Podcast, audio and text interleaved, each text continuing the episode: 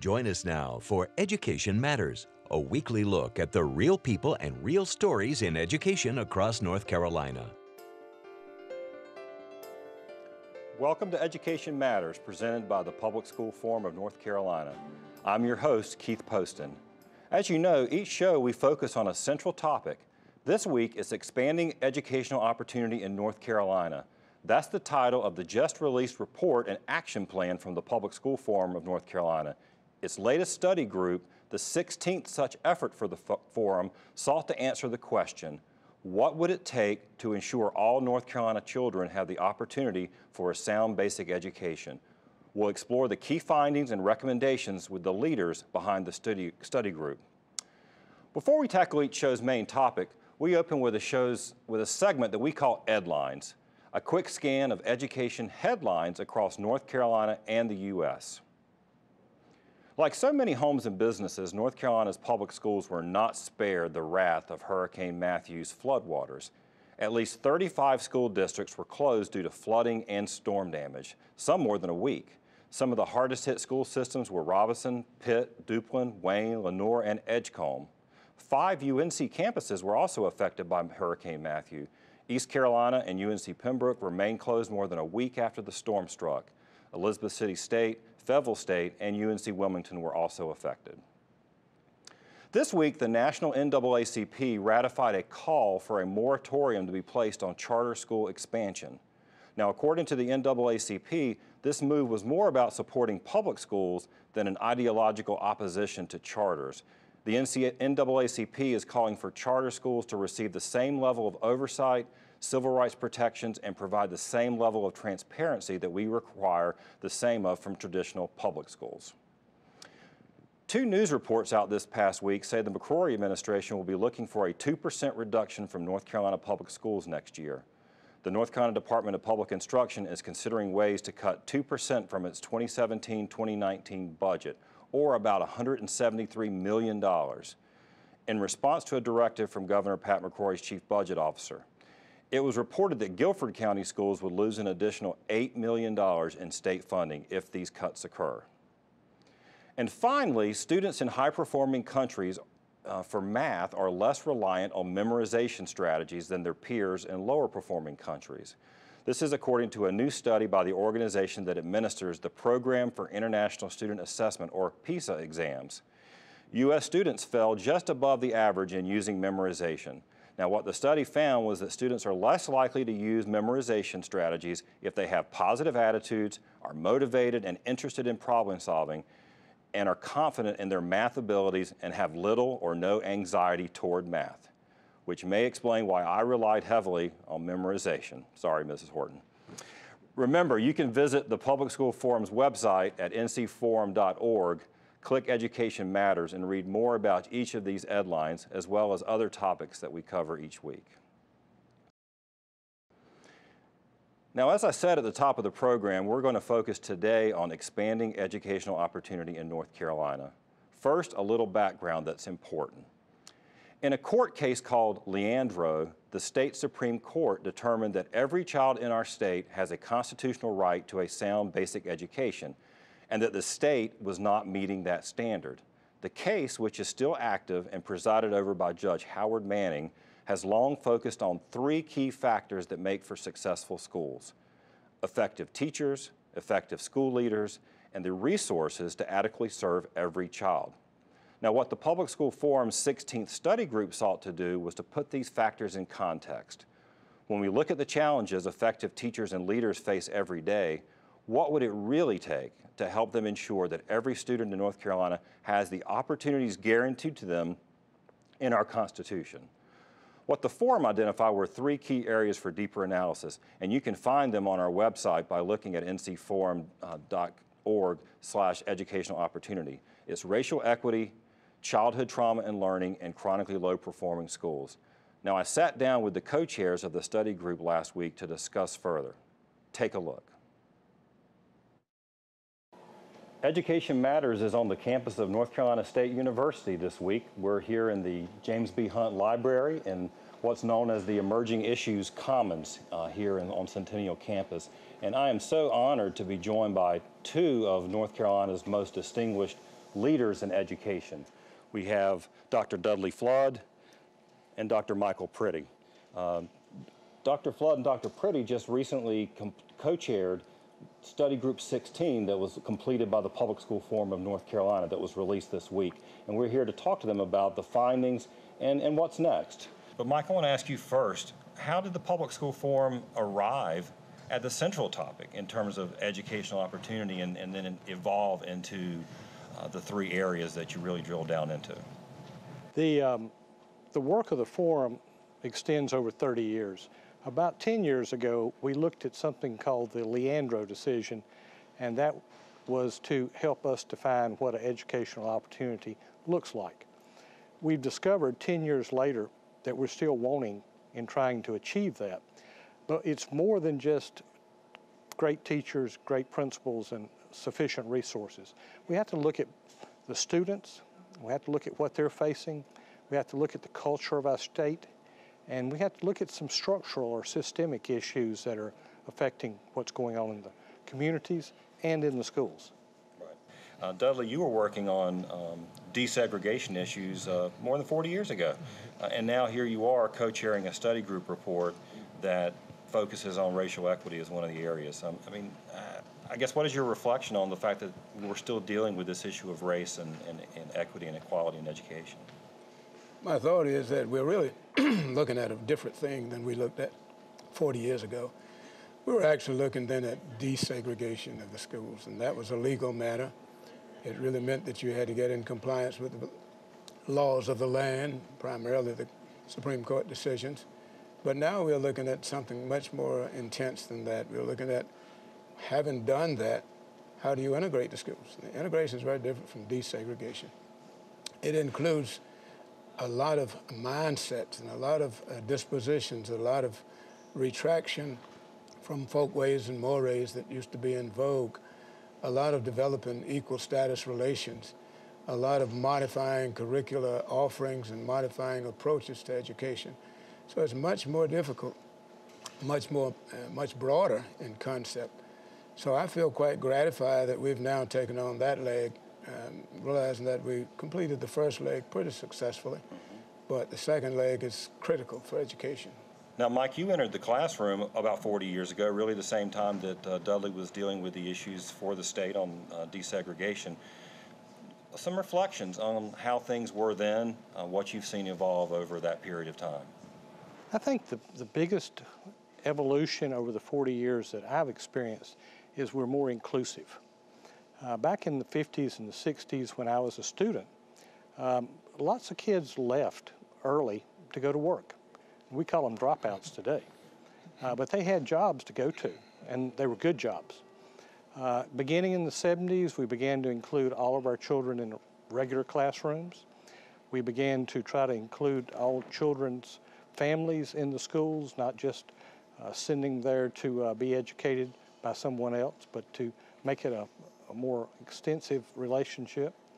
Uh, we've succeeded in a lot of ways, but what I think we have found is that with some of the changes in our society, particularly uh, the economy, it's affected our ability to help every child achieve his potential to the degree that we promised. Right. We know what to do, but we haven't figured out quite how to do it with every child. Now, one of the areas that the study group um, looked at was the issue of childhood trauma and trauma and learning. Now, the research is new in that area, but the issue itself is not new. Uh, those children, many of the children who were traumatized, if you will, uh, were not were not taken seriously at that. They were thought to be troublemakers. They were thought to be inattentive, all sorts of things. And now that we've defined that population, and it's larger than we've determined it to be, and we're now serious about finding solutions. How do you give that child the same quality education that you give any other child? Now, over the 40 years that you've been involved in education in North Carolina, you've, you've seen a lot of solutions and, and seen things um, that the state has, has tried to do to improve education. Uh, you know, so what, are you seeing things that are different, things that we should be trying differently than we're doing today? We've had some really strong leadership in North Carolina in public education, and I wouldn't want to omit anyone, but I do want to single out some leadership at the state level in the mid 80s. Uh, Dudley was in the department at that time. Our superintendent was Craig Phillips. We did some work to envision what it would take for every school to have the resources they needed. We called it the Basic Education Program. If we had been able to fund that 30 years ago, I think we'd be at a different point in time right now. And, and for the last question, really for both of you, um, you know, what's success look like? You're rolling out this report. What do you hope to happen? The fact that it exists is the first stage of success as far as I'm concerned. You have to define a problem before you can solve it. And the greatest problem I've ever run into in my work is what I call the problem of no problems. People continue to say, I don't, that's not a problem, that's not a problem. To acknowledge it as being something we need to work at, we're there now. At least the report will have us there. Do you agree, Mike? Well, if Dudley says it, I always agree. uh, but I'm going to illustrate with a specific again. I think Judge Howard Manning has done a really good job of helping many people understand the fiscal responsibility for what needs to be done in the schools. I think what this report does is talks talks more about who the people are in the schools, the students and the teachers. Part of our report focuses on low performing schools. We know how to make them high performing, but it's like a hospital or a business. It takes investments and resources. Well, thank you both for being here. Uh, it's important Thank work, you. and um, I'm, I'm glad to visit with you and talk to you about it today. Thanks so much. Thank you. Up next, we are going to dig a little deeper into the issues of race equity and childhood trauma and learning with two terrific guests. Now, as we go to break, see if you can answer this question. How often are African American boys in North Carolina's public schools suspended compared to their white classmates for the same offense?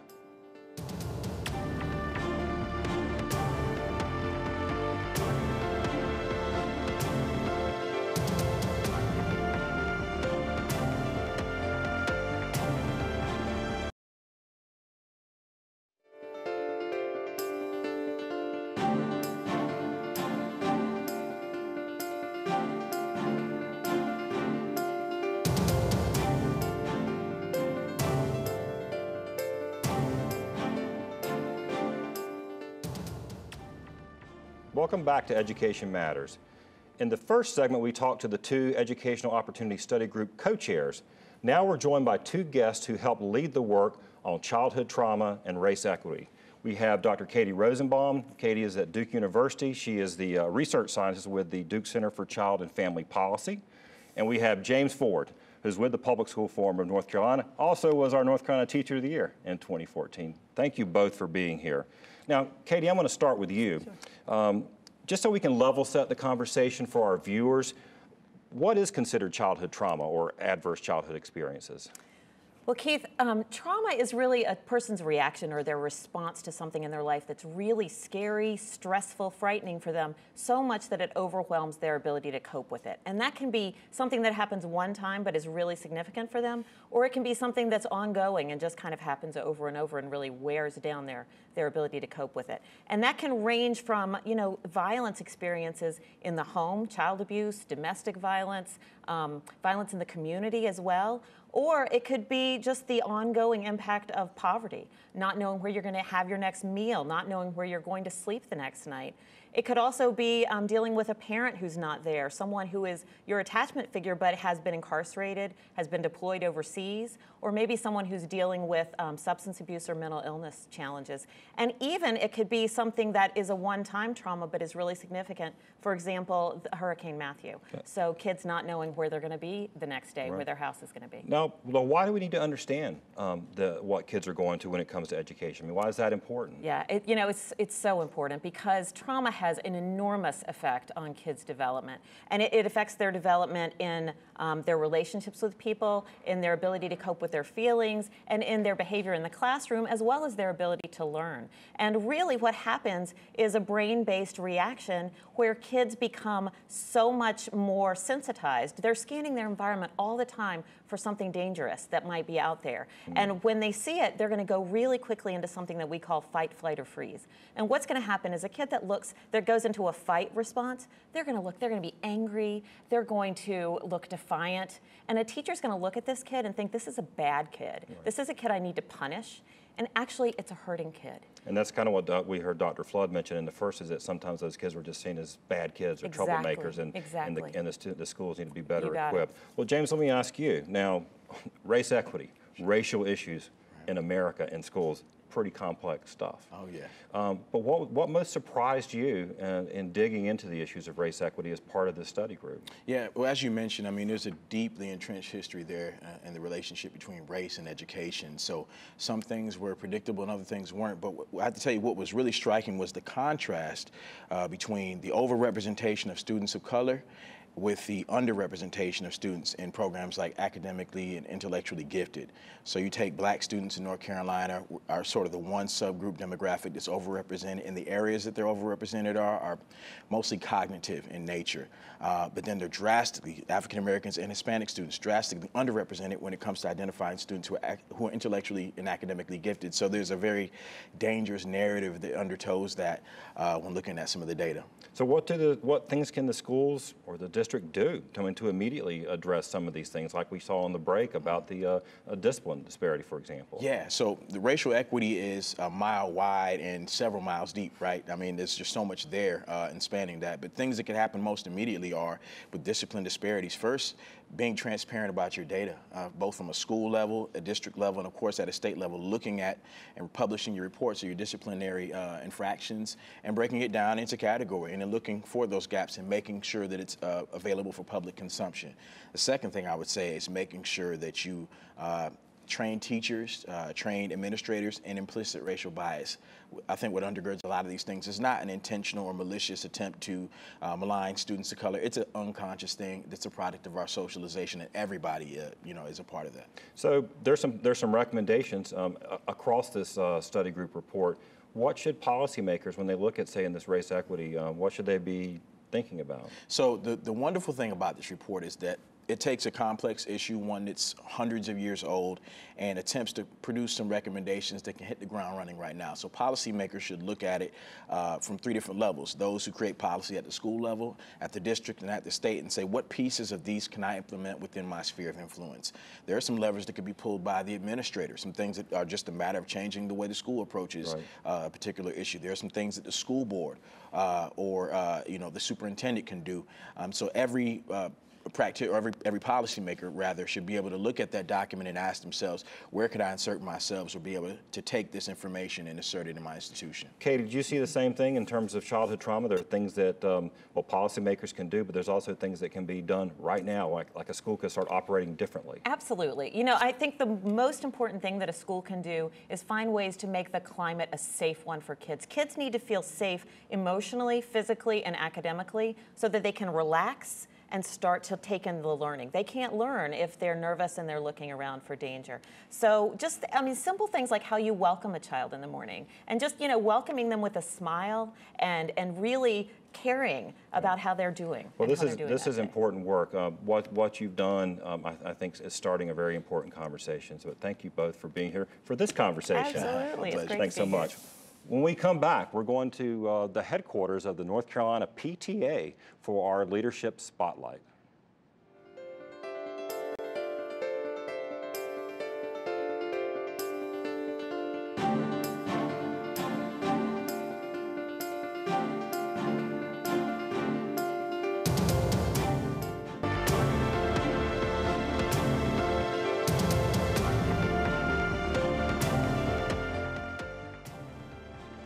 Each week, Education Matters spotlights individuals demonstrating exceptional leadership in education in North Carolina based on nominations from you, our viewers. These leaders could be principals, superintendents, people from the community, business people, parents, really anyone demonstrating leadership for our schools.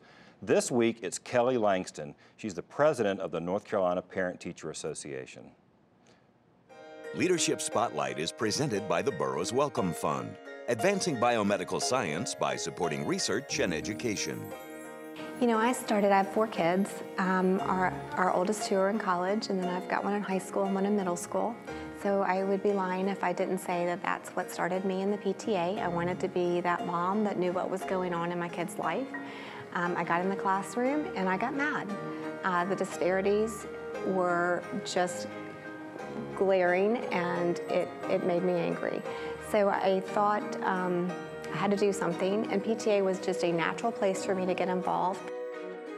A lot of people think that when you say PTA, it's like, oh, they're fundraising. No, we do not advocate fundraising at all. We know you need money to run a program, so yeah, you have to fundraise. But our mission is to advocate for children, all children.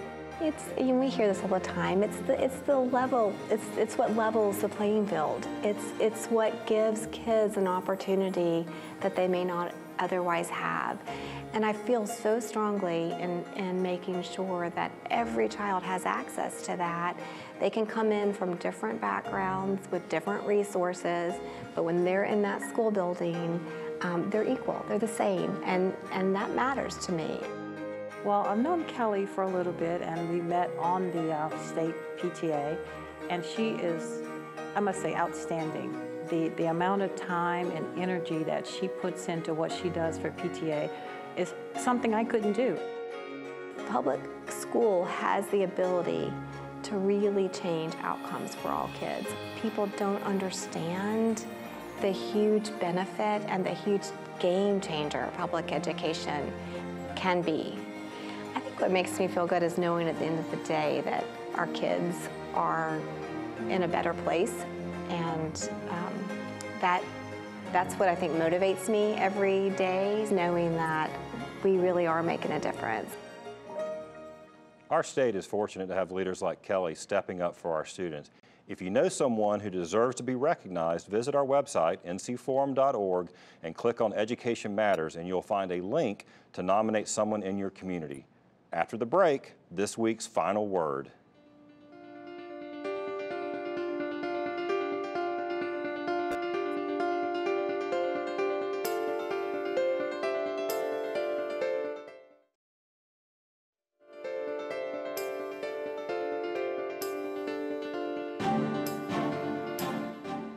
Each episode of Education Matters ends with a final word. The release of the Public School Forum report on expanding educational opportunities seems particularly timely given the devastating impact of Hurricane Matthew in eastern North Carolina. Sadly, that part of our state that received the brunt of Matthew's floodwaters is also an area of our state where we tend to see all three focus areas of the study group represented at a higher rate than anywhere else in North Carolina. Racial inequities, traumatic childhood experiences, and chronically low performing schools. Now look, I love Eastern North Carolina. It's home. It's, it's truly a wonderful place filled with strong, hardworking people with areas of growth dotting the landscape. And it's where you find the only real barbecue in North Carolina. But it's also an area that has never really found its place in the new economy. Did you know if we to divide our state along the I-95 corridor, something Matthew literally did, and made Eastern North Carolina its own state, it would be the 51st poorest state in the Union. In the neighborhood I, where I grew up in, in Fayetteville, it used to be anchored by three textile mills. My family worked in them. And then one day there were just two. And then there was one. And then there were none. That story repeated itself all across eastern North Carolina with major factories and good jobs disappearing, along with the tobacco and related businesses. You see, there really are two North Carolinas. It's not easily defined like east and west or even urban and rural, but it is a state where some of our children are, are getting the sound basic education promised to them and some are not. Too many children live in poverty and suffer from adverse childhood experiences and undiagnosed social and emotional problems our schools are not adequately equipped to help. Too many of our students of color find themselves on the wrong end of educational opportunity, treated differently when discipline is administered or when academic opportunities are made available. Some students, but not them. And students of color with emotional scars often show up in high numbers in our lowest performing schools who are typically the lowest funded ones, plagued by high teacher turnover. We have to get serious about addressing these problems. One thing for sure, most solutions have been proven require additional resources and commitment over the long haul, not quick fix schemes. Hard things are hard. Our state can't survive if we thrive. There are large swaths of our state left behind. That's it for Education Matters this week. Please come back and see us next week when we'll talk about the $50,000 question, teacher pay.